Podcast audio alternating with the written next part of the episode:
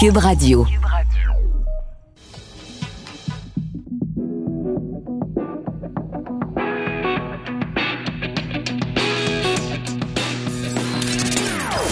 Des opinions bien à elle.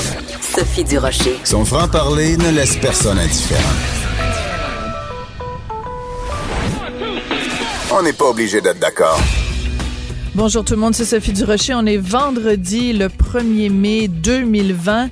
Écoutez, on est bien sûr en pleine pandémie, mais la nouvelle euh, du premier ministre Justin Trudeau qui décide d'interdire plus de 1500 types d'armes différents, en fait des armes d'assaut de style militaire, c'est la plus grosse nouvelle bien sûr de la journée. Alors il a euh, déclaré carrément nous fermons le marché des armes d'assaut et il a fait un rappel des différents moments dans l'histoire du Canada où des drames, euh, des tueries de masse ont eu lieu. Bien sûr, euh, un rappel euh, du drame de Polytechnique en disant qu'il se souvenait très bien où il était quand il a appris le drame de Polytechnique. Et je me permets de faire ici un, commentaire éditorial. C'est qu'il a dit, le premier ministre, ces armes n'ont été conçues qu'à une seule et unique fin, tuer le plus grand nombre de personnes le plus rapidement possible. Elles n'ont aucune unité et elles n'ont pas leur place chez nous. Et je trouve que c'est assez euh, symbolique. Je trouve que le symbole est très fort alors qu'on vit une pandémie où de nombreux Canadiens tombent au combat que ce soit en ce moment que justement le premier ministre décide de s'en prendre à un autre tueur euh, qui est celui des armes d'assaut. Et c'est assez particulier parce que justement les militants qui euh, se battent depuis des années et des années, pour ne pas dire des décennies, euh, pour l'interdiction de ces fameuses armes d'assaut, ces gens-là, depuis des années, parlent d'une pandémie. Et là, en pleine pandémie, on interdit les armes d'assaut. Vous avouerez que quand même le, vocabulaire utilisé est quand même assez particulier. On va plus tard euh, rejoindre nos collègues de TVA Nouvelles et LCN pour euh, un bulletin, mais d'abord on commence avec notre propre bulletin, celui de Vincent Dessureau. Ça risque d'être la plus grande bataille de notre vie. COVID-19. Bonjour Vincent, c'est incontournable évidemment cette annonce euh, majeure de Justin Trudeau. On l'avait vu venir évidemment, euh, pas juste à cause du contexte, mais aussi bien sûr à cause de ce qui s'est passé euh, en Nouvelle-Écosse. C'est sûr qu'on peut pas dissocier les deux quand même. Effectivement, ce qui amène ce, point de presse particulier aujourd'hui. D'ailleurs, je vois parce que le point de presse est toujours en cours des questions là, sur la, la pandémie. Alors il y aura du nouveau là-dessus de Justin Trudeau, mais évidemment ce qui était central, c'est cette annonce. Tu l'as dit, l'interdiction des armes d'assaut de type militaire. Plusieurs modèles euh, seront donc carrément interdits au pays. Je vous fais entendre euh, l'annonce par le premier ministre Justin Trudeau. Aujourd'hui, nous fermons le marché des armes d'assaut de type militaire au Canada. Nous interdisons 1500 modèles et variantes de ce type d'armes à feu par voie réglementaire. Ces armes n'ont été conçues qu'à une seule et unique fin, tuer le plus grand nombre de personnes le plus rapidement possible. Elles n'ont aucune utilité et elles n'ont pas leur place au Canada. Il a expliqué que beaucoup de Canadiens avaient des armes à feu et le faisaient de façon sécuritaire en mhm. respectant les lois, mais qu'on n'avait pas besoin d'un AR-15 pour abattre un cerf. Euh, ben, c'est ce que disent les militants euh, contre les armes d'assaut depuis des années. Je veux dire, euh, oui, d'accord, les gens qui ont besoin de d'armes à feu pour pour euh, la chasse. Mais je veux dire, ces, ces, armes-là, je j'ai jamais compris. Mais j'imagine que du côté de l'opposition, des conservateurs, déjà, ils, euh, ils sortent leurs armes. Absolument. Euh, d'ailleurs, parce qu'il faut comprendre que du côté du Bloc québécois, on est pour cette, cette, nouvelle mesure. D'ailleurs, François Blanchet tweetait le gouvernement, avec l'appui du Bloc québécois et du Québec, qui le réclame depuis longtemps, interdit mm. enfin les armes d'assaut qui ont arraché tant de vies et sont conçues pour tuer des humains. et lui-même repartageait une vidéo qui a été euh, publié par Peter McKay, un des candidats favoris, là, faut mhm. dire, un des deux et euh, peut-être le plus favori même de la course euh, des, du Parti conservateur, a publié pratiquement pendant le point de presse, là, il, y a, quelques minutes à peine, une vidéo où il explique sa position, se disant carrément scandalisé là, par ce, ce, projet de loi du, du gouvernement de Justin Trudeau. Je fais entendre parce qu'il y a un bout en français dans cette vidéo, vous pouvez l'écouter. Il faut renforcer la sécurité à la frontière et arrêter les armes illégales de rentrer au pays. Il faut aussi se concentrer sur les criminels et les gangs de roues et non pas punir des citoyens honnêtes. Ouais. Les gangs de roues, oui, c'est vrai que c'est un fléau. On parle évidemment de la rue. Euh. non, mais ce que je veux dire, c'est que sans, sans, faire de l'ironie là-dessus, c'est que je comprends, mais en même temps, c'est comme s'il disait, on peut pas euh, marcher et mâcher de la gomme en même temps. On peut faire ces choses-là. On peut se battre contre euh, contrôler les gangs de rue. On peut, en effet, s'assurer qu'il n'y a pas d'armes illégales qui rentrent à la frontière. Mais on peut aussi, Monsieur McKay, euh, je sais pas, Monsieur McKay McKay, là, on peut aussi faire ça puis s'assurer qu'il n'y ait pas d'armes des AR-15 comme tu disais tout à l'heure qui, qui servent euh, uniquement à tuer le maximum de gens dans le minimum de temps. Parce que selon lui, euh, Justin Trudeau prend euh, avantage de la tragédie en Nouvelle-Écosse pour faire avancer son agenda politique et lui dit que s'il est élu, ne fera, ne, fait garantir aux Canadiens qu'il ne fera pas ça euh, alors, euh, évidemment, pour Justin Trudeau, c'était quand même pas une position nouvelle qui est apparue depuis la Nouvelle-Écosse, mais effectivement, dans le contexte, euh, il va de l'avant avec, cette, avec ce projet de loi qui risque effectivement de créer des débats à travers le pays. Voilà. Donc, on revient quand même euh, à la COVID-19. On n'y échappe pas. Le docteur euh, Arruda qui dévoile une stratégie en matière de dépistage. Je pense que ça va être à 13 heures cet après-midi. C'était prévu à 11 heures euh, et on a décidé de reporter, peut-être en raison du point de presse de Justin Trudeau et de son importance finalement, mais où on n'était pas tout à fait prêt. Du moins à 13 mhm. heures, ce sera, on, le sait là, aujourd'hui, il n'y a pas de point de presse traditionnel avec M. Legault, Mme McCann. Ni demain ni dimanche. Ni demain et dimanche, effectivement. Donc, ce sera euh, M. Arruda seul avec Dr. Yves Jalbert, euh, son, son adjoint de, la protection de la santé publique, euh, où on va donner des détails sur le plan de dépistage. Hier, on en a donné un peu. Là. Évidemment, c'est une des clés pour pouvoir faire cette réouverture au, dans la province. On prévoyait, là, et c'est ce qu'on souhaite dans les prochains jours, augmenter de 6 000 à 14 500 nombre de tests par jour, alors qu'à 6 000, on est déjà quand même dans, disons, dans les, les, endroits où euh, il y en a le plus dans le monde. On veut passer, faire, euh, faire passer ça à 14 500 et même plus dans les prochaines semaines. Euh, comment on va faire ça? parce que ça a été difficile de l'augmenter dans les dernières semaines. On manquait d'écouvillons, on manquait de, de, certains équipements. Alors, comment on veut régler ça? Comment on veut augmenter? Également? Est-ce qu'on va parler des tests rapides qui peuvent être la clé dans certains milieux plus à risque comme les CHSLD, là, de faire un test lorsque l'employé arrive, par exemple, faire un test directement, attendre 20 minutes, avoir le OK pour pouvoir rentrer. Est-ce qu'on va nous parler de ça? On verra les détails. Ce sera donc expliqué à partir de 13 heures aujourd'hui. C'est très attendu. Et c'est très attendu aussi parce qu'il y a plein de gens qui disent, oui, OK, on déconfine, mais on peut pas déconfiner si on fait pas en même temps une campagne massive de, dépistage parce que sinon, on sera pas capable de mesurer l'impact de notre déconfinement. C'est-à-dire que le déconfinement, il faut qu'on s'assure que ça crée pas une vague de contamination, mais si on ne sait pas combien de gens aujourd'hui sont porteurs et asymptomatiques versus quand on aura fait le déconfinement, ben on n'a pas de mesure comparative, donc ça devient essentiel. L'un va pas sans l'autre. Surtout qu'on voit des, euh, chiffres, une étude aujourd'hui comme quoi à Montréal, il y aurait beaucoup plus de cas qu'on le croit. Euh, donc, euh, il faut aussi tester des gens qui n'ont pas de symptômes. Il faudra arriver à ça. Donc, pouvoir tester le plus de gens possible pour avoir un réel portrait, pas juste de ceux qui ont des symptômes ou qui sont vulnérables. On verra ce que M. Arruda nous réserve tantôt une tour cellulaire incendiée à Laval. Sais-tu à quoi ça me fait penser, Vincent? Euh, il y a eu certains cas en Angleterre et à différents endroits en Europe parce que, je sais pas du tout, tu vas, tu vas nous le dire tout à l'heure si c'est relié à ça, mais des gens qui sont dans la théorie du complot puis qui pensent que le 5G, c'est que c'est un vaste complot puis qu'il y a la COVID-19 puis le 5G, c'est pareil puis bon, il y a comme un gros complot derrière ça et ça a amené des gens en Europe à incendier des tours euh, cellulaires. Je sais pas si c'est du tout la même chose ben, ici. On, on, peut croire que oui, les pompiers n'en sont pas là encore euh, à donner des, euh, des, en fait, des, des, résultats de leur enquête, mais c'est peut-être le début ou la, la suite de ce qu'on a vu en Europe alors qu'une tour cellulaire 5G de TELUS a été visée par un incendie criminel la nuit dernière vers 2 heures du matin à Laval.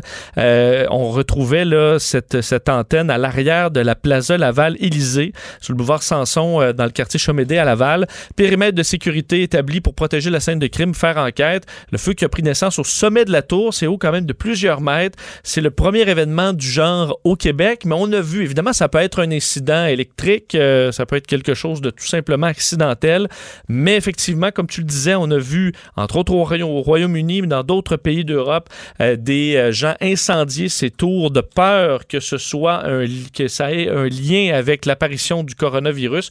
Il y a des théories du complot, faut dire, qui ne sont pas fondées par des faits scientifiques mm-hmm. Sur les liens entre la, la COVID-19 et les tours cellulaires.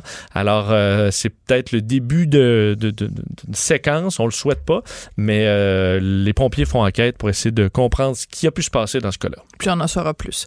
Euh, le plus gros avion du monde qui arrive à Montréal ce soir, écoute, sur les photos, c'est hallucinant. Là. Toi qui connais bien l'aviation, tu dois être impressionné. Mais c'est une légende. comme un mammouth. Ouais, c'est une légende, cet avion-là. D'ailleurs, c'est mon premier souvenir euh, d'aviation à vie, parce que je l'ai vu à l'âge de 5 ans, en 1989. Et c'est ça qui t'a donné la piqûre de ben, l'aviation? Je peux pas te dire, mais je me souviens encore de cet immense avion. Quand t'as 5 ans, là, c'est encore plus gros. Là. Ben oui, tout paraît plus grand. Euh, c'est, euh, c'est quelque chose, cet appareil-là, parce qu'il y en a un seul dans le monde qui, était, qui a été conçu en 88 dans le but de transporter la navette spatiale russe, la navette ah, spatiale ah, c'est pour ça qu'il est si grand, OK. Euh, ouais, qui, qui, qui, était la, la, concurrente de la navette spatiale américaine, mais qui n'a pas eu une, une, grande carrière loin de là. Alors, le premier vol a eu lieu en 88. On l'avait entreposé entre 1994 et 2001 euh, parce qu'on ne s'en servait plus après l'arrêt du programme spatial et euh, de, de, la navette. Et en 2001, on l'a repris par une compagnie de cargo qui fait maintenant affaire un peu partout dans le monde pour transporter de lourdes charges. Et c'est ce qui arrive chez nous, euh, puisque la cargaison arrive de Chine. Mm. La, la, plus grande commande du Canada qui a été faite jusqu'à maintenant arrivera finalement dans cet avion nolisé par la compagnie aérienne québécoise Nolinor. Alors l'appareil présentement est, à, est en Alaska donc à Anchorage, va décoller dans les hmm. deux prochaines heures et devrait arriver ce soir vers 20 euh, heures au pays. Alors évidemment, euh, ce sera suivi euh, par les, les, médias. C'est arrivé quand même en grande pompe. On demande par contre, et l'aéroport de Mirabel, autant que Nolinor disait, l'avion, là, on va le retrouver stationné très loin des regards. Alors, il ne faut pas s'agglutiner autour de l'aéroport pour voir l'avion. Non. on pas de rassemblement. Pas de rassemblement. C'est surtout pas essentiel, mais il y aura une curiosité quand même à l'arrivée de cet appareil qui devrait repartir samedi vers 8 heures. Oui. Alors bon, on se pose tous la question. Euh, bon, c'est pas la question la plus essentielle, mais en, même temps, ça fait aussi partie de la vie. À quoi va ressembler l'été 2020 quand on sait que bon, évidemment, il y aura pas de touristes qui viendront de l'étranger. Ça, ça semble quand même acquis. Mais qu'en est-il des Québécois? Est-ce que nous-mêmes, on va pouvoir se déplacer à l'intérieur de la belle province pour aller euh, rendre visite à la parenté euh, au Saguenay ou dans Charlevoix donc, euh, ben, Caroline Pro a l'air d'être quand même assez optimiste. Oui, euh, on verra si ça tient, cet optimisme, euh, à travers les, les, prochaines semaines. Mais effectivement, je pense que les gens ont tous fait leur deuil d'aller aux États-Unis ou en Europe ou ailleurs. Mais au Québec, on souhaite pouvoir partir un peu en vacances cet été. Sinon, on va tous virer fou, là. Effectivement, on a le goût de grands espaces, particulièrement pour les gens qui sont confinés dans les villes. la ministre du Tourisme, Caroline Proux, qui lançait un message aux, aux Québécois dans, lors d'une entrevue avec le journal euh, disant qu'il y aura un été touristique au Québec selon elle euh, et qu'on euh, qu'il est trop tôt pour annoncer les détails, mais mhm. qu'on pourra, elle dit, se réapproprier le Québec, manger le Québec, voir le Québec, le faire à vélo. Entre autres, le vélo est vu comme une des activités où on peut quand même respecter les, les, distances. le tourisme, c'est 400 000 emplois au, Québec, mhm. une industrie de plusieurs milliards. Alors, on souhaite vraiment que ça puisse fonctionner, mais elle rappelle qu'on doit respecter les règles de la santé publique et que plus on le fait, plus on aura un bel été. Euh, on attend d'ailleurs du côté du, ministère du Tourisme des autorisations euh, de la santé publique pour établir un calendrier de relance. On espère que l'industrie sera prête lorsqu'on aura euh, finalement le go pour repartir. On discute entre autres avec 22 associations touristiques pour comment on pourrait arriver avec une offre particulière pour l'été. Est-ce que même au niveau du gouvernement, on pourrait nous donner, par exemple, des euh, certaines, euh, certains crédits d'impôt pour des dépenses de tourisme au Québec? On n'en est pas là, mais le gouvernement travaille à un plan où lorsqu'on pourra le faire, on pourra déconfiner pour vrai le Québec et partir en voyage, mais il faudra attendre et d'ici là, il faudra grandement respecter les règles si on veut se permettre ça. Puis ça soulève aussi plein de questions, Vincent, parce que regarde, bon, pour l'instant, tous les restaurants sont fermés jusqu'à nouvel ordre. Alors, OK, qui dit tourisme dit deux choses. Dit, ben, l'hôtellerie et les restaurants. Donc, à la rigueur, on peut rouvrir des hôtels. De toute façon, il y en a quand même plusieurs qui sont encore euh, qui sont encore ouverts. Mais si tu t'en vas dans Charlevoix puis que t'es t'es, t'es pogné pour euh, tu te nourris comment si oui, tu, aller tu juste fais au du service à tourisme? l'auto, euh, c'est- Ben, ça veux peut dire, être euh, difficile. Euh, ça, ça soulève, c'est comme l'effet domino euh, à chaque fois. Donc, euh, ça allait, en tout cas, c'est, tout un plan de relance, euh, je veux bien, mais ça pose énormément de questions. Pour ça, j'ai trouvé quand même un peu positive, euh, un peu peut-être trop positive pour l'instant. On, on Ben, peut-être qu'elle sait des choses que nous, on sait pas. Oui, mais je pense pas. Visiblement, ce virus, on le regarde aller, puis on est, euh, c'est lui qui décide. Un jour à la fois, d'où Jésus, comme dirait ma belle-mère. Euh, on va parler de la Russie parce que ça va pas bien. Effectivement, alors que on voit c'est un avion russe qui vient euh, qui vient nous aider aujourd'hui, mais la Russie est en train de devenir un des points les plus chauds présentement avec 8000 nouveaux cas et c'est une augmentation quand même importante là, dans les derniers jours. C'est une augmentation d'ailleurs record du nombre de cas pour la Russie qui disait depuis plusieurs semaines avoir le- le- la question du coronavirus là, complètement sous contrôle, mais visiblement euh, le contrôle on ne l'a plus euh, alors que le monde l'a atteint les 3,3 millions de cas, 235 000 décès. Euh, entre autres, là, dans les nouvelles, bon, à travers le monde, l'Espagne, on évaluait hier le déficit du Canada à 250 milliards. Mm.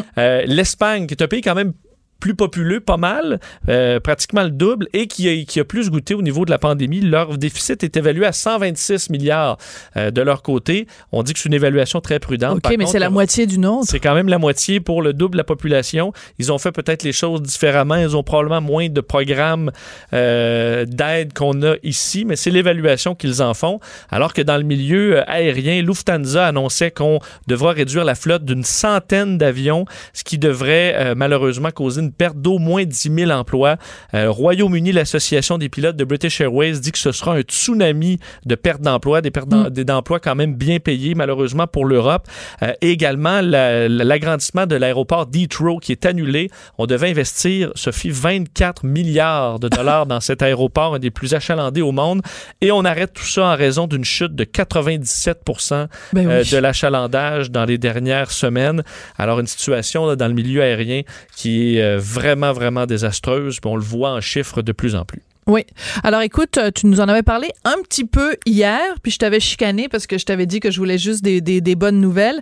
Euh, tu nous avais dit qu'il y avait des gens qui disaient, bon, ça va prendre deux ans euh, où on va devoir vivre avec la COVID-19. Ben, ça, ça se confirme. Oui, selon un groupe d'experts euh, américains, donc de l'Université du Minnesota, du Centre pour les, maladies infectieuses, dont le, le directeur a travaillé avec plusieurs présidents. C'est une sommité. Ça fait 20 ans d'ailleurs qu'il avertit le monde des risques d'une pandémie. Et que personne l'écoute. Effectivement, selon lui et ses, euh, et ses collègues, euh, il faudra attendre d'avoir au moins. On est revenu avec l'immunité, euh, l'immunité commune De groupe, de, ouais. de- que- de- de- de groupe.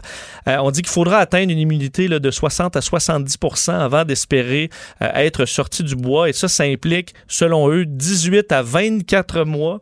Et on explique qu'un vaccin ne réglera pas tout puisqu'on devra le produire, que ce sera très long et qu'on devra encore là vacciner beaucoup de gens étant donné le caractère, et c'est pas tant le caractère mortel de la maladie que son côté très contagieux. On Ben dit oui. plus une maladie est contagieuse, plus il faut que l'immunité communautaire soit de plus en plus grande. Et dans ce cas-là, on parle de 60 à 70 D'ailleurs, ce que les experts de cette étude-là euh, rapportent, c'est que dit, les gouvernements devraient arrêter d'être, euh, de, de parler de sortie de crise et de sortie de crise et devraient plutôt préparer les citoyens pour un long, long marathon. Euh, et c'est Ben, effectivement pas ce qu'on fait chez nous. Tout à fait. Ben, tu te souviens la, la phrase que je te citais euh, il, y a, il y a deux ou trois jours où je disais faut faut pas parler de l'après-pandémie, il faut juste parler de l'avec-pandémie parce que c'est illusoire de penser au après ou en tout cas c'est c'est c'est on on n'en voit pas le bout. Ben, Alors ça, il faut apprendre à vivre euh, avec. Ben, D'ailleurs, dans leur scénario, là, on faut dire, là, quand on dit deux ans, c'est pas deux ans confinés. Là. Ils ont un scénario qui ressemble à ça. là. Le- leur deuxième scénario où on dit là, on parle vraiment d'une autre explosion de cas à l'automne euh, et qu'on devrait se reconfiner encore. Leurs deux autres scénarios sont plus, euh, sont plus positifs, mais même le scénario le plus positif parle de 18 mois à deux ans de cas encore où on doit surveiller, dans certains cas, se reconfiner avec des petites, euh, des soubresauts de, de l'épidémie. Alors, une situation qui est loin d'être réglée. Euh, D'ailleurs, on explique que selon eux, les États qui se déconfinent présentement se déconfinent alors qu'ils ont plus de cas par jour que lorsqu'ils se sont confinés et que pour eux, au niveau épidémiologique, ça fait aucun sens. Alors, Mais c'est un peu le cas du Québec. C'est le cas au Québec, effectivement. Totalement, on est tout à fait là-dedans parce qu'on s'est on s'est confiné à partir du 13 mars à peu près, le fameux vendredi 13. On était loin d'avoir 1000 cas par jour. Et voilà. Donc, euh, c'est sûr que normalement, tu es censé attendre que tout ça euh, que tout ça baisse et que ça s'aplatisse. Mais euh, on, enfin, je ne sais pas s'il visait spécifiquement le, Québec, mais en tout cas, on sent viser quand tu parles de ça. On sent viser. Merci beaucoup, Vincent. On va te retrouver à plusieurs moments pendant la programmation. Restez avec nous parce qu'après la pause, on va parler avec Camille Bouchard parce que, bon, évidemment, on parle de ce retour à l'école pour les enfants québécois. Mais lui, il pense que, écoutez, la, situation actuelle a juste pas de sens. la détresse psychologique des jeunes, c'est trop important. Il faut absolument faire quelque chose. Donc, manquez pas ça après la pause. On n'est pas obligé d'être d'accord. Pour nous rejoindre en studio. Studio à commercial cube.radio.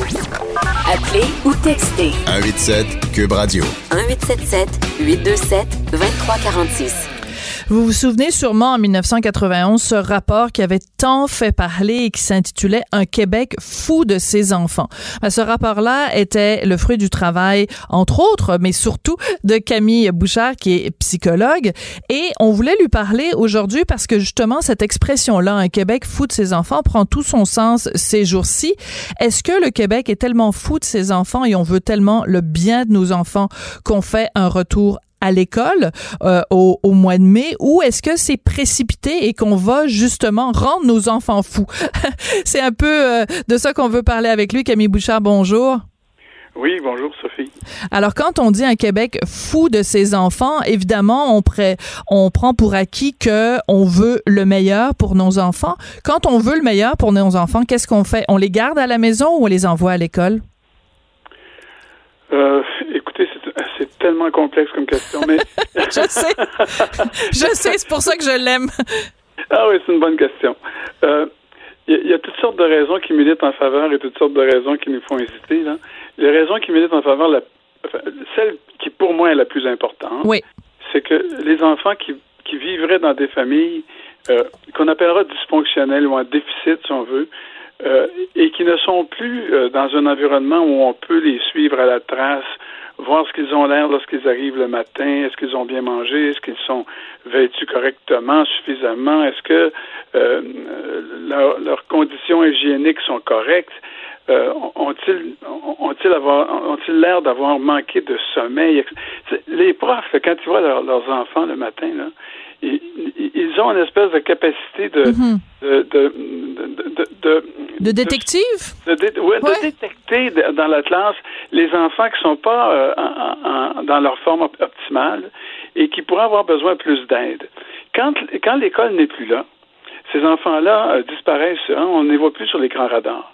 Et moi, je, je trouve que c'est la raison principale euh, d'un retour plus hâtif que moins hâtif à l'école.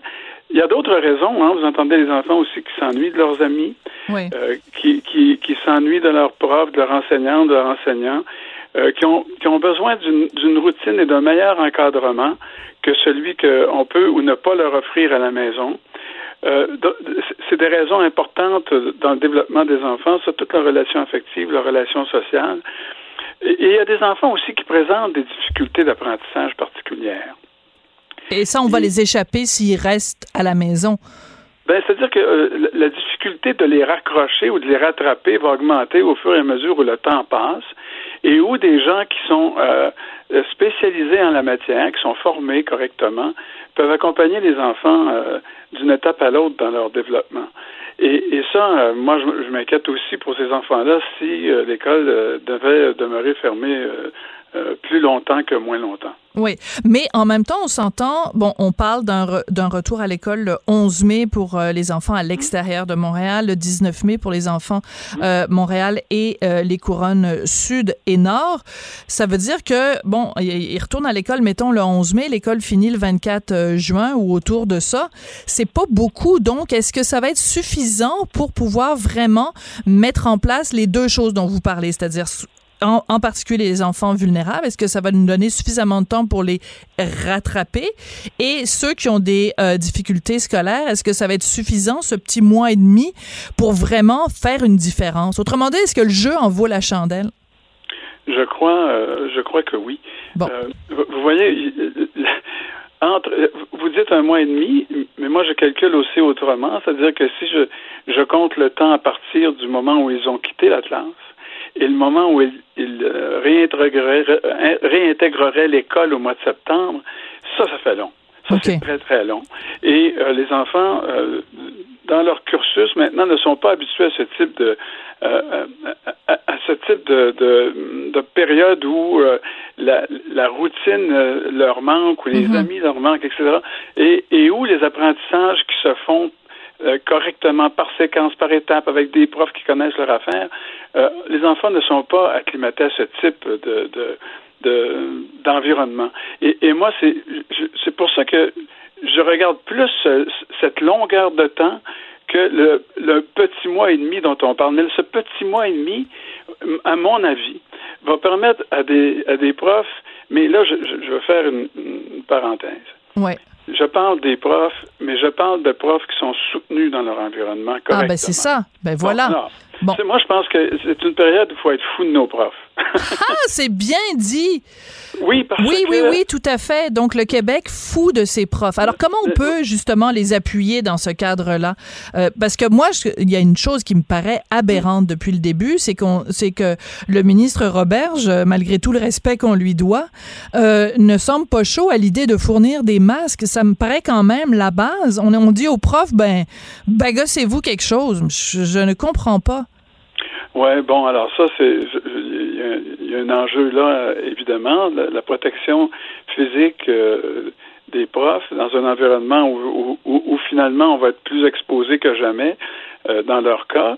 Euh, c'est c'est le même défi, à mon avis, que les intervenants de santé avec une intensité moindre, parce qu'ils n'ont pas affaire à des à des euh, à une population malade au point de départ. Qui oui, on, demande, on leur demande pas d'intuber les enfants, on leur demande juste de leur enseigner. Ouais. Alors, ça, mais ça va prendre des directions d'école et une gestion d'école extrêmement attentive au soutien des professeurs. On ne peut pas les laisser seuls se débrouiller mm. avec des enfants qui reviennent de la maison, qui sont euh, qui ont perdu un, tout petit peu leur capacité de, de, de s'auto-contrôler dans un mm-hmm. environnement d'apprentissage. Euh, qui, qui, doivent recomposer ensuite avec un environnement qui va avoir été modifié considérablement, euh, des bureaux individuels, des bureaux à distance. Ils vont devoir changer leur méthode d'enseignement, c'est sûr. Ils vont devoir avoir un œil particulier sur les enfants qui présentent des difficultés d'apprentissage et aussi des enfants qui, auraient été, qui auront été négligés durant cette période-là. Absolument. On les voit pas là sur le radar, mais la plupart des enfants, non, pas la plupart, mais une très grande partie des enfants qui sont signalés, euh, par exemple, à la direction de protection de la jeunesse, c'est pas pour abus physique, c'est pas pour abus sexuel, c'est pour négligence. Hmm. Euh, très souvent, c'est pour négligence des soins de santé, négligence sur le plan éducatif, manque de surveillance des enfants, des enfants qui sont laissés seuls, des problèmes de toxicomanie dans la famille, des problèmes de santé mentale dans la famille. Tout ça, c'est des cas de négligence qui sont signalés souvent à la protection de la jeunesse. Et les profs les connaissent, ces enfants qui sont dans des milieux vulnérables. Lorsqu'ils ils, bon, ils vont arriver, ces enfants, euh, de milieux qui sont souvent désorganisés, puis il faut être capable de les réintégrer dans un milieu où, où la, la discipline euh, l'attention, la capacité d'entrer dans une activité puis d'y durer, euh, avoir un temps d'attention mhm. suffisamment long. Tout ça, là, c'est des défis pour le prof. Alors, moi, je, je, je dis, soyons fous de nos profs. Euh, essayons d'avoir une attention à leur égard extrêmement grande, si bien que on les laissera pas seuls au front devant cet énorme défi d'accueillir des enfants pour un mois et demi et de leur faire récupérer ce qu'ils n'auront pas eu durant quelques semaines. Vaste défi, hein, oui. Oui, c'est un gros défi. Et, mais moi, je, écoutez, j'ai beaucoup d'admiration pour les profs. D'abord, je pense que c'est des professionnels de l'intervention. Ils, ont des méthodes qu'ils peuvent euh, appliquer dans leur, dans leur, dans, dans leur démarche, dans leur accompagnement, dans l'accompagnement qu'ils ont des enfants. J'ai énormément de confiance euh, envers les profs, mais je n'ai pas confiance envers des profs qui seraient laissés tout seuls. Ben non, je comprends tout à fait. Et là, on a, on a évacué les écoles euh, de budget en budget. Là, euh, on a diminué euh, le nombre de psychologues dans les écoles, diminué le nombre de travailleurs sociaux, diminué le nombre d'infirmières. Ces gens-là doivent revenir dans le système scolaire. Ils doivent appuyer les profs et ils doivent être un, un lien, Sophie, un lien très important mm-hmm. entre l'école et les parents. Voilà. Bon, alors tout à l'heure, vous nous avez parlé évidemment des enfants vulnérables. Je voudrais qu'on parle aussi, Monsieur Bouchard, des parents vulnérables. Parce que dans cette situation de crise qu'on vit, mettons en temps normal, il y a des parents qui sont euh, euh, plus, euh, disons, compétents ou plus à même de prendre soin des besoins fondamentaux de leurs enfants. Mais là, on se retrouve dans une situation où c'est la société au complet qui est en anxiété, qui est en détresse, qui est, qui est à bout de nerfs. Donc, ça crée un, une, une, situation où des parents à bout, là, il y en a beaucoup, là. Oui. Qu'est-ce qu'on fait pour les soutenir aussi, les parents, dans tout ça? C'est pour ça que, d'abord, la première chose, euh, moi, je pense qu'on devrait prendre note lorsqu'on est à l'école euh, des enfants qui se présentent et des enfants qui ne se présentent pas. Ah. Et euh, pensez que c'est révélateur de quelque chose. Oui. Euh, de deux choses. Ou bien ce sont des enfants qui sont extrêmement bien encadrés à la maison, dont les parents sont capables d'offrir un environnement d'apprentissage très convenable et, et même au-delà, qui sont en contact avec l'école, qui sont en contact avec le prof, et, où il y a une espèce de collaboration euh, quasiment naturelle entre la famille et l'école.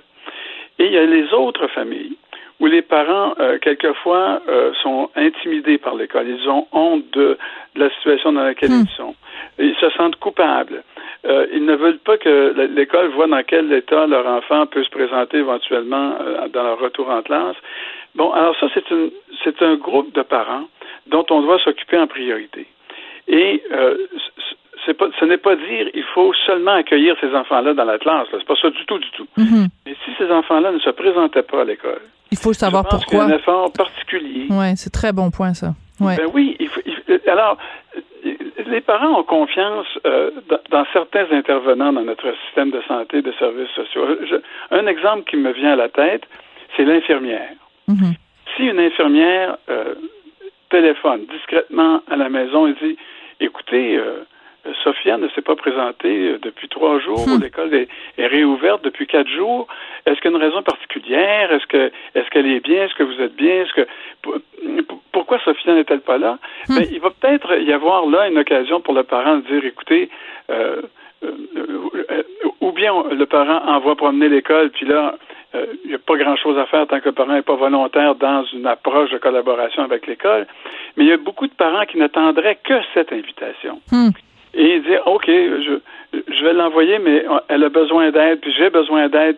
Bon, il y, a des, parents qui n'attendent qu'une ouverture. Hmm. Mais il faut la proposer, puis il ne faut pas demander aux profs de faire ça. Il faut demander au, au personnel professionnel qui accompagne les enfants en difficulté, qui sont à l'affût des enfants vulnérables de faire cette démarche-là et de le faire à partir d'un point de confiance. Là, je vous ai mentionné l'infirmière. Oui. C'est un autre intervenant de l'école.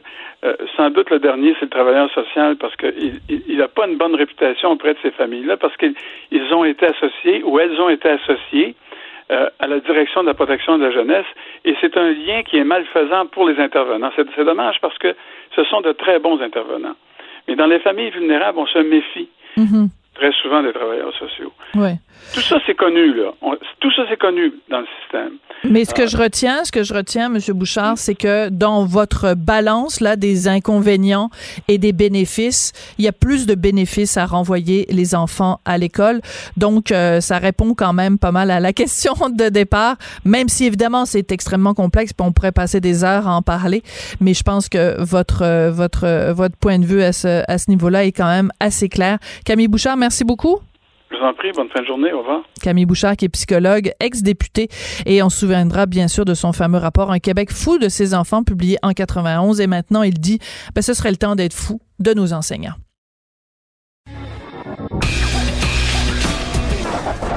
On n'est pas obligé d'être d'accord, mais on peut en parler. Sophie Durocher, on n'est pas obligé d'être d'accord. Cube Radio. En cette période de pandémie, tout le monde navigue à l'aveugle et on ne sait pas, évidemment, quand on avance à travers tout ça, quelles sont les bonnes décisions, quelles sont les meilleures décisions. Chacun de son côté, on essaye des choses et on espère que ce soit la bonne chose qui a été faite. Alors, on a vu ici au Québec de nombreux cas où, euh, dans les CHSLD, les centres d'hébergement de soins de longue durée, il y a du personnel qui avait entre guillemets, abandonner les lieux, dans certains cas parce qu'ils avaient peur d'attraper la COVID-19, dans, dans, certains cas simplement parce qu'ils l'avaient déjà attrapé, donc ils ne pouvaient pas se présenter au travail. Mais en France, il y a certains endroits, des équivalents des CHSLD, où les employés sur place ont décidé carrément de s'enfermer avec les résidents. Et c'est ce que nous raconte Christian Rioux, qui est correspondant à Paris pour le quotidien Le Devoir. Christian, bonjour. Bonjour Sophie. C'est important de vous parler aujourd'hui, Christian, parce que cette initiative-là pourrait éventuellement euh, inspirer des gens ici au Québec. Alors, racontez-nous un petit peu comment ça s'est passé dans certains de ces CHSLD. En France, on appelle ça des EHPAD, là. Mais oui, comment ça a commencé, cette idée-là? C'est toujours des noms un peu biscornus, vous avez remarqué. Ouais, des acronymes à pu finir, là. Ouais, c'est ça. Oui. Et oui, ben écoutez, euh, oui, vous savez, les, les, les, gens qui travaillent dans les CHSLD français, les, les EHPAD, comme, comme, vous le dites, se sont retrouvés un peu euh, dans la même situation que le, personnel euh, québécois. Quand on est quand on a peur d'être infecté, évidemment, on va au travail le matin, on se dit on va infecter les, les, patients, les résidents qui, qui sont là, qui souvent ont 90 ans, 85 ans et qui donc sont, sont plus fragiles que vous. Alors, beaucoup de ces EHPAD-là se sont retrouvés dans cette situation-là et on en a dénombré 17, 17 euh, un peu partout dans toutes les régions euh, en France. Et un certain nombre se sont dit, écoutez, ce qu'on va faire, c'est qu'on va s'enfermer avec les patients. En ce moment, hum. personne n'a le, le, le, le, COVID, personne n'a la maladie. Et si on s'enferme pendant trois semaines, un mois avec les patients, eh ben, euh, on va pouvoir, dans le fond, vivre normalement et les patients et, et, les, et les résidents vont pouvoir vivre normalement, c'est-à-dire sans masque, sans, sans enfermement dans les chambres, parce que quand, quand il y a des cas de COVID, vous savez, souvent les, les personnes âgées se retrouvent enfermées dans une chambre, parce qu'on veut pas le passer aux autres. Donc, euh, moi, j'ai interviewé plusieurs personnes qui ont, qui ont fait ça, par exemple, à Mansle, dans le, dans, en, Charente. Ils étaient 18 employés. Ils se sont réunis sur 36 employés à peu près. Et euh, c'est un, un, CHSLD de 59 patients. Ils, ont, ils sont enfermés pendant, pendant trois semaines. Alors, ils, ont, sont allés chercher dans, dans une, auberge de jeunesse des, des, matelas. Ils ont installé ça dans, le, dans la chapelle, dans, le, dans, dans, la salle de réunion, un peu partout. C'est assez, assez scout un peu l'affaire. Hein? Et donc, euh, et ils ont vécu comme ça pendant pendant trois semaines euh, avec les euh, avec les, les résidents. ils se promenaient en robe de chambre le matin, ils allaient déjeuner avec. C'est très drôle. Avec, avec, les gens. Et, et en général, je vous dirais, c'est pas partout passé parfaitement, mais en général, les les résidents ont été protégés oui. par, par, des mesures comme ça parce qu'il n'y avait plus vraiment d'entrée et, de sortie de, de, du CHSLD. Et les, évidemment, on comprend que tous les employés ne pouvaient pas faire ça, euh, mais il en fallait quand même un certain nombre. Et puis, euh, les employés restants, évidemment, s'organisaient, eux, pour, euh, pour, pour, pour la communication, pour les repas, pour le, pour le ravitaillement, donc pour essayer de, de, de, de, ravitailler le, le, le, CHSLD. Et donc, en tout cas, dans les cas, moi, que j'ai vus, ça s'est plutôt bien passé et ça a permis quand même euh, euh, aux résidents de, mener une vie euh, relativement normale. C'est ça. Mais c'est important de mentionner que dans tous les CHSLD, l'équivalent là-bas, euh, où ça s'est fait, c'est il fallait évidemment qu'à la base il y ait personne qui avait qui, qui ait la Covid, sinon ben, l'expérience ne peut pas fonctionner. Mais mais c'est pour ça que c'est intéressant comme expérience. Encore une fois, c'est que on on le voit beaucoup ici euh, au Québec. Euh, il y a beaucoup de témoignages de gens qui disent même si les personnes âgées qui résident dans les CHSLD ne meurent pas de la COVID, il y en a qui sont tellement tristes de pas voir d'être confinés dans leur chambre, de pas avoir de contact euh, euh, humain, de pas pouvoir euh, aller jouer aux cartes avec leur avec les autres les autres résidents, qu'ils meurent d'ennui puis ils meurent de tristesse. Donc on a on a contourné ça. Oui, oui, c'était une façon, c'était une façon de, de, de contourner ça, c'est-à-dire évidemment les, les, les, personnes âgées pouvaient pas sortir de, de, de la résidence et les et les, euh, les, les, les, les, parents pouvaient pas venir les visiter comme normalement, là, bien que souvent on organisait la plupart du temps c'est, c'est des des, euh, des, des CHSLD où il y a des, des il y a des, il y a des terrains autour, il y a des Mhm. jardins autour, et donc euh, les, les enfants pouvaient venir voir leurs parents, mais à distance, hein, en restant, euh, en restant, euh, en restant éloignés autour d'une grille, euh, quelque chose comme ça. Mais effectivement, ça a permis de maintenir une vie normale. Et je dirais que j'ai interviewé moi le directeur du de, de, de- du CHSLD de, de Mansle, qui me disait, euh, euh, euh, on le referait volontiers, mais on le referait avec peut-être un bâtiment à côté séparé, Oui. où on isolerait deux bâtiments, par exemple, et il y en a un qui pourrait être le lieu de vie des, des- du personnel. Euh, et chaque matin, on arriverait, Voilà. donc on vivrait dans ce bâtiment-là, et chaque matin, on arriverait, on irait travailler avec, avec les gens. Donc, euh, et, et il est en une, une prochaine vague, si jamais ça, se- ça se reproduit, une façon encore un peu moins scout, là, un peu moins improvisée. Un peu moins de- camping, de- oui, mais de, et de faire la même chose. Et, euh, et j'ai- aussi parlé à, à un professeur qui est en train d'essayer de, de synthétiser cette expérience-là en se disant, euh, effectivement, il y a peut-être quelque chose à tirer de ça, c'est-à-dire si on revit des époques, des, des périodes de- de- d'épidémie comme celle-là, peut-être qu'on peut penser euh, sans, sans obliger les gens à aller coucher par terre sur un, sur un matelas et, et peut-être à pas voir leur famille, on peut penser à des formes quand même peut-être euh, d'isolement de gens qui viennent travailler pendant une semaine et qui, et qui, et qui vivent dans un endroit où ils risquent pas en tout cas de transmettre, de transporter, de, de transporter le, le, euh, le virus. Et je, je vous dirais que ces gens-là, pour moi, c'est ça fait partie un peu de ces héros anonymes, hein, vous savez, qui qu'on découvre là tout à coup. On Oui, parce que, ça prend ça prend une certaine Oui, abnégation quand même, un, don de soi, parce que de dire pendant trois Oui. semaines je verrai pas ma famille, puis je vais travailler, à je vais habiter sur mon lieu de travail, c'est quand même particulier, mais en même temps, euh, des, des deux côtés de l'Atlantique, puis partout à travers le monde, les gens qui travaillent dans les CHSLD sont des saints. Je veux dire, c'est des gens qui, de toute façon, Absolument. aiment les résidents. Alors, Oui, euh, de- pour- quand on leur fait. dit... Euh, je- oui. Et, et les, les moments qu'on vit, en tout cas, nous amènent peut-être à, à réviser notre notre notion du héros, hein, notre vision de qu'est-ce que Absolument. c'est que- qu'un qu'un qu'un héros, euh, quelqu'un qui s'implique, et à redécouvrir peut-être des, des vous savez des, des notions qu'on qu'on qu'on pensait un peu oubliées, comme la notion du devoir, le, le- le- la vocation quand Mhm. on quand on a un métier. Euh, on voit que on voit qu'il y a encore à notre époque, euh, même si des fois on le dit pas souvent, il y a encore des gens qui ont qui ont la vocation euh, de leur métier, qui considèrent que c'est euh, que c'est au-delà du, du salaire ou de la rétribution, c'est un apport à, à l'humanité euh, et, et aux gens. Et je pense que les gens qui ont fait ça, en tout cas, les gens que moi j'ai croisés euh, et qui, qui se sont enfermés comme ça avec les personnes âgées, euh, en tout cas, font euh, nous donnent un assez un assez bel exemple, en tout cas, de ce que c'est Absolument. que le devoir et, et la vocation. Et je dis pas ça parce que j'écris dans le devoir, évidemment. Ah, que c'est drôle. Ah, que c'est drôle. C'est une belle façon de terminer l'entrevue. Mais surtout, Christian, j'ai j'ai beaucoup aimé ce texte-là parce que ça nous raconte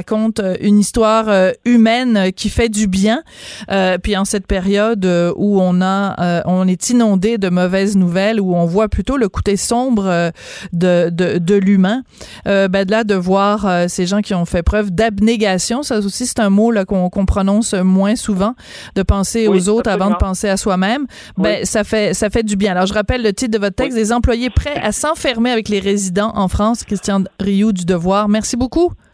Ben, c'est moi qui vous remercie. Au revoir. Merci. On n'est pas obligé d'être d'accord, mais on peut en parler. Sophie Durocher, on n'est pas obligé d'être d'accord. Cube Radio. Alors, vous le savez, euh, dans son point de presse euh, ce matin, le premier ministre Justin Trudeau a fait une annonce majeure. Ottawa qui interdit les armes d'assaut, mais qui accorde quand même une amnistie de deux ans aux propriétaires. Alors, on va en parler avec Nathalie Provost. Elle est diplômée de Polytechnique, une survivante, bien sûr, du terrible drame de 1989, et elle est porte-parole de Police se souvient. Bonjour, Madame Provost, comment allez-vous? Je vais bien. Oui, écoutez, euh, vous avez, euh, l'organisme Police se souvient, avait appuyé les libéraux parce que c'était une promesse électorale. Est-ce que vous êtes satisfaite aujourd'hui de ce que Justin Trudeau a annoncé? Bien sûr, c'est un pas dans la bonne direction et il était très temps. Oui. euh, pour nous euh, qu'on voit qu'on voit des gestes concrets et qui auront un réel impact sur la, la sécurité des Canadiens. Donc très content, euh, mais aussi très curieux de voir quel sera le projet de loi qui va suivre cette Mhm. décision d'aujourd'hui et euh, comment ils vont euh, comment ils vont articuler le tout pour que ça devienne une mesure forte au Canada. D'accord. Donc, est-ce qu'on peut dire pour c'est la l'instant... mesure de rachat il y a deux ans là, mais il faut voir la suite. Oui. Alors, pour les gens qui sont pas familiers avec le dossier, parle-nous de ce que c'est justement cette formule de rachat pour bien qu'on comprenne c'est quoi les tenants et les aboutissants. Euh, je connais pas encore tous les tenants et aboutissants. On attend encore de l'information du ministre Blair. mais évidemment, les, les, les, armes qui aujourd'hui ont été bannies, il y a plusieurs Canadiens qui l'ont acheté de manière tout à fait légale et honnête, euh, qui ont acheté ces armes-là et qui sont en possession de ces armes-là. Et euh, ce que le gouvernement dit, c'est que euh, aujourd'hui, donc les commerçants ne peuvent plus vendre ces armes-là au Canada. Et dans les deux prochaines années, il y, a une, il, y a une, il y a une amnistie qui est donnée à tous les propriétaires ce qu'on veut savoir, c'est comment va s'effectuer le rachat, c'est-à-dire comment le gouvernement du Canada va s'assurer que euh, toutes ces armes-là sont ramenées euh, vers, le, vers les autorités policières et qu'il n'y en ait plus en circulation dans nos rues, que les gens n'aient plus ce type d'armes-là en leur mhm. possession. Les mécanismes qui vont entourer ce rachat-là ne sont pas encore euh, dévoilés. Donc, autrement dit, la nouvelle est bonne, mais on ne sait pas jusqu'où ça va aller et c'est quoi les modalités. Donc, il y a encore beaucoup de points d'interrogation. Je regardais, par exemple... En fait, c'est comme si on avait coupé un robinet. Donc, il n'y a plus d'eau qui rentre, mais l'eau qui est déjà là comment on, comment on va euh, la sécher. la sécher. Oui, merci. Merci de compléter mon image. Non, mais il n'y a pas de problème. On, on, on, bâtit ça ensemble. Écoutez, il y a le témoignage de Suzanne Laplante Edward, euh, la mère d'Anne-Marie Edward, qui est une de vos euh, consoeurs, qui est décédée en 1989 à Polytechnique. Elle fait partie d'une des 14 victimes. Et elle, a, déclaré que bon, ils sont soulagés de constater que le Roger Mini 14 est maintenant une arme prohibée parce que pour les gens euh, dont les proches sont morts à Polytechnique, c'est quand même hallucinant de penser que depuis 1989, cette arme-là qui avait servi à massacrer les victimes de Polytechnique, que plein de gens pouvaient encore se la procurer comme si c'était une arme anodine. C'est quand même ça. une arme anodine au Canada jusqu'à aujourd'hui. Mais ben, c'est ça qui est aberrant. C'est incroyable. Je, partage la, je dirais la colère de Mme Edwards. Hmm. Euh, il y a 30 ans qu'on demande ça. Les élèves de Polytechnique, la première arme qu'ils ont demandé qu'ils soit bannie, c'est celle-là.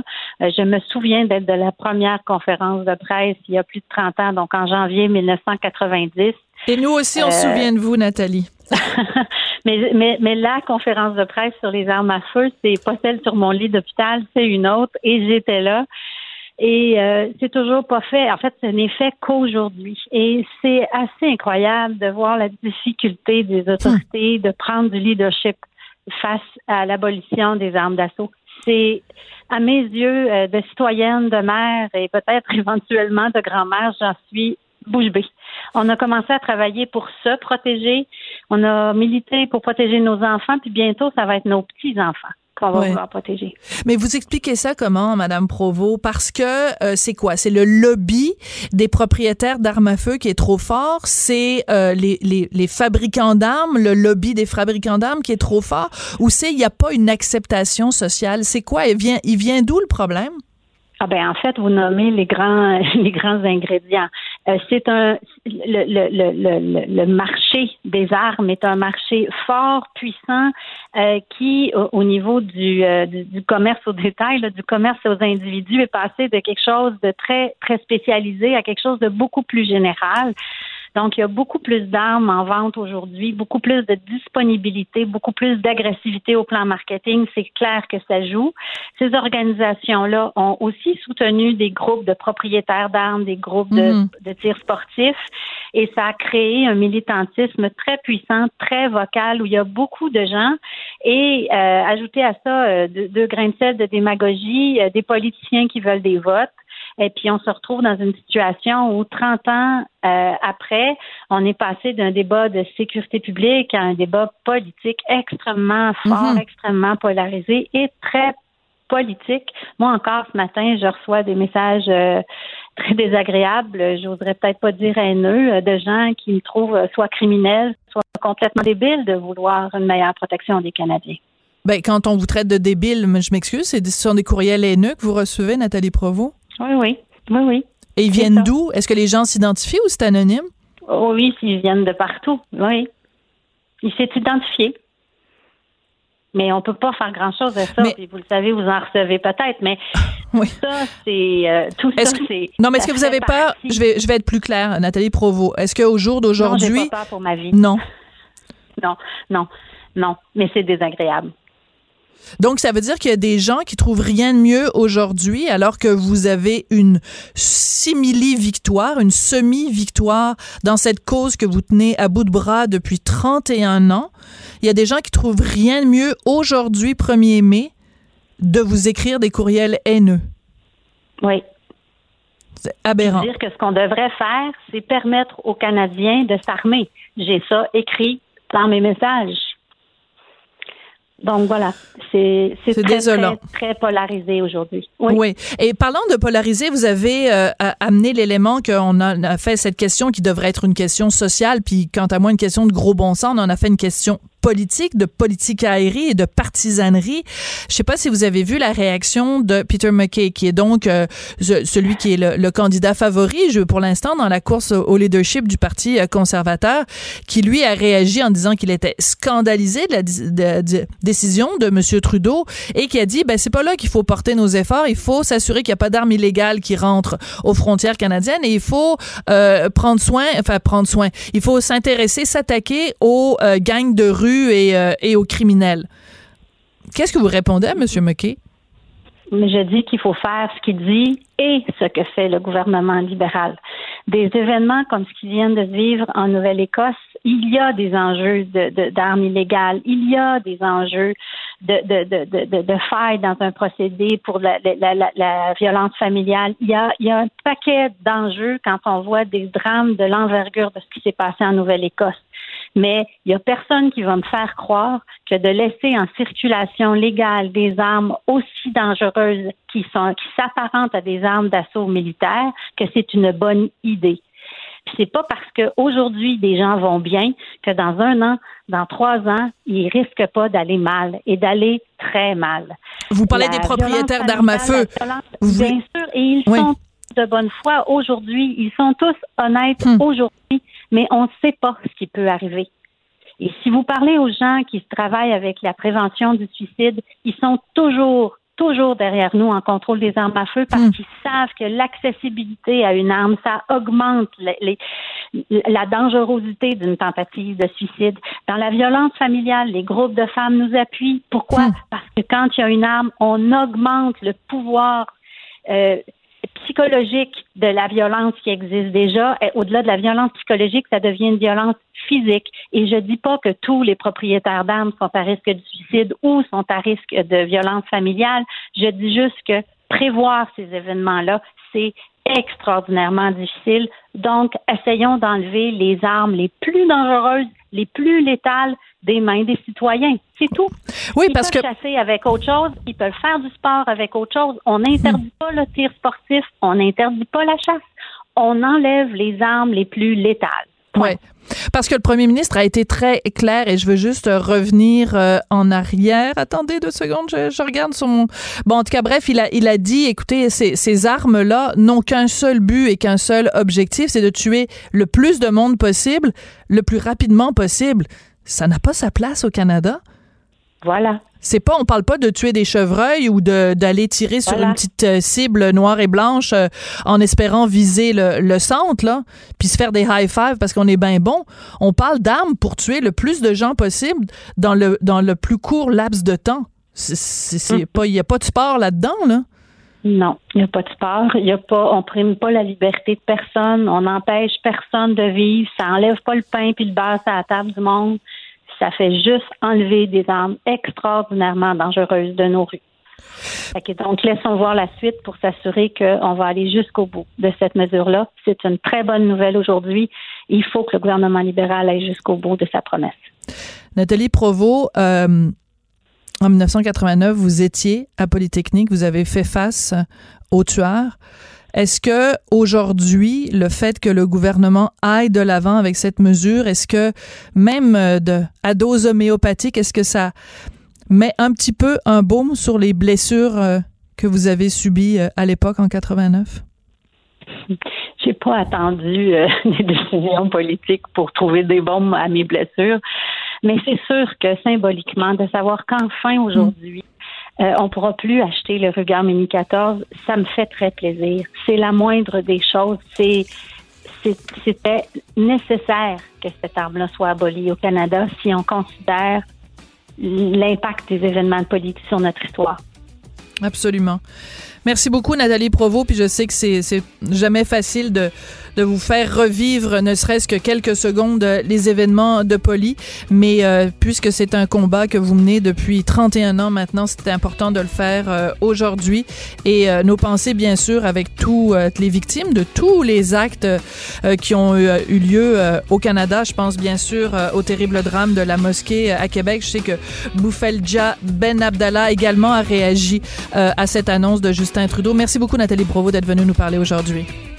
Merci. Au revoir.